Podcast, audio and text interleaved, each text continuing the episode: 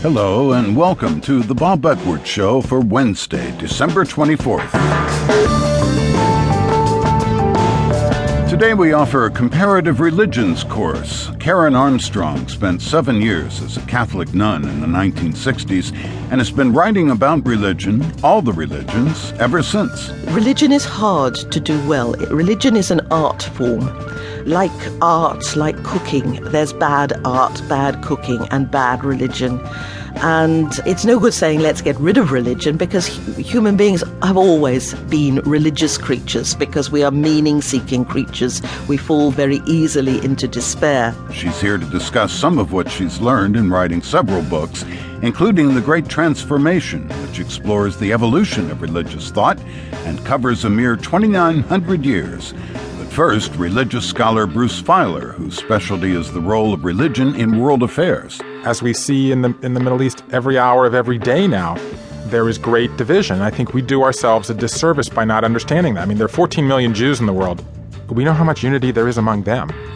I mean, there's 2 billion Christians in the world. We know how much unity there is among them. There's a billion Muslims in the world, and to view them as this monolithic block that's out to kind of crush the West is a complete disservice to ourselves and a misreading of what's going on in the world. He's the author of such books as Abraham, Walking the Bible, and Where God Was Born A Journey by Land to the Roots of Religion. Islam, Judaism, and Christianity all come from the same place.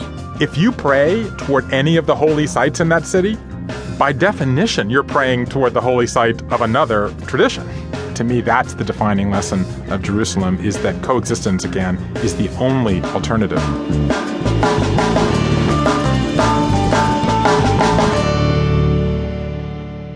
Bruce Feiler is a biblical scholar and the author of several books about religion. His latest is called Where God Was Born.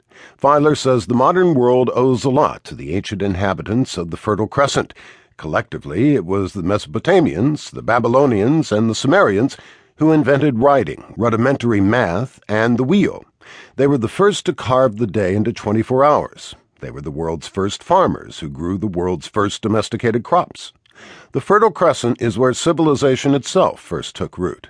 Bruce Feiler says it was the setting for the entire story of the Hebrew Bible, as well as the current struggles in the Middle East. Kind of imagine me in the studio here with my arms outstretched, about to embrace you.